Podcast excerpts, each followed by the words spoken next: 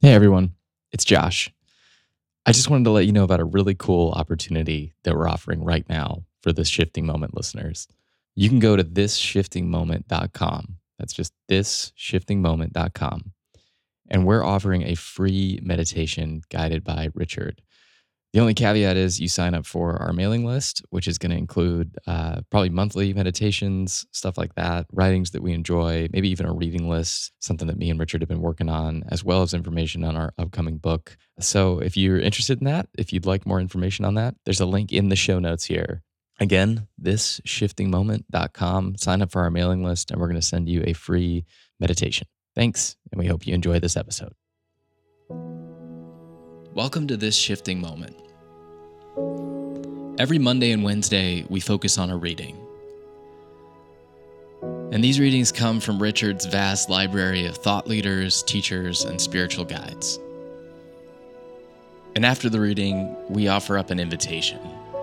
And it's an invitation that's designed to move something in your own heart.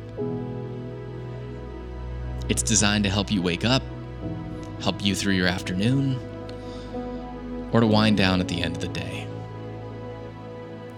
Welcome to this shifting moment. We hope it helps.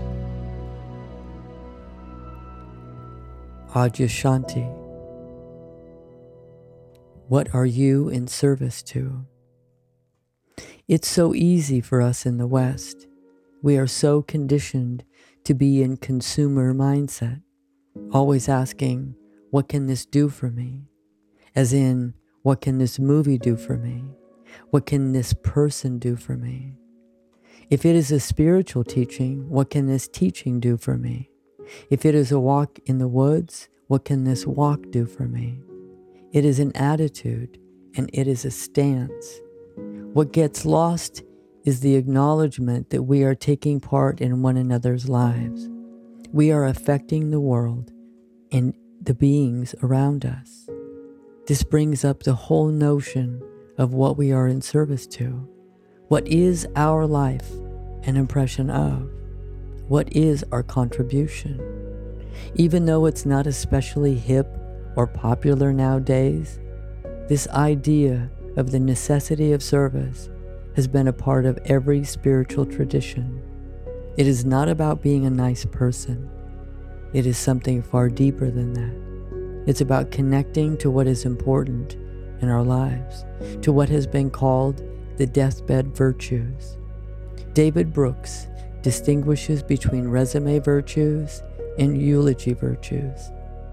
Resume virtues are the things that you tell someone, like an employer, when you're trying to sell yourself.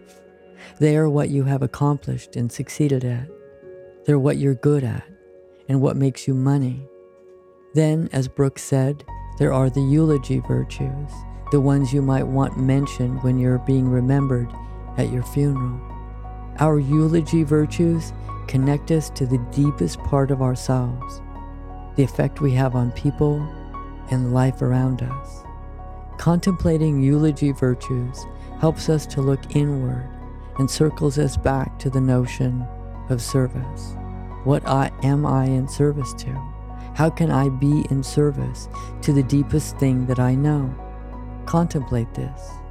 Sit with the questions and be with them in quietness. Our most important thing may be truth, freedom, enlightenment, love, or compassion.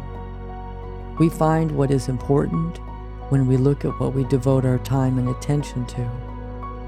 Time and attention are our two most precious and guarded commodities as human beings. Think about it. Most of us will give our money to a cause before we give our time and attention to it. I am not suggesting that we impose a new idea of what we should be doing. The should obscures the natural goodness and inspiring energy of the heart. So we must be on the lookout for our mind turning service into obligation. It's more about every moment of clarity, insight, or revelation having as its corollary a possibility to be put into action or in some way to be expressed. Real service is humble energy. It is looking for what you can serve, what, where you can serve the thing that you most love. You will be amazed how wonderful it feels to take part and to be aligned with service. We are never in as much joy as when we are engaged in the well being of others, the possibility that someone or something else may benefit. We are never in as much joy as when we are in service of others. What I love about this reading is the author's differentiation between resume virtues and eulogy virtues. And I think those eulogy virtues are really character virtues. They're the things that we work on continuously throughout our lives to better ourselves as human beings, the character that we have, the souls that we have. They're our lasting legacy. And in my life, I've found that those values are found when I serve others. So, the invitation today, rather than looking inward towards ourselves, is to look outward to someone else. What can we do to serve? What can we do to help? What can we do to be a friend to those around us? Because when we help others outside of ourselves, we're ultimately looking inside of ourselves.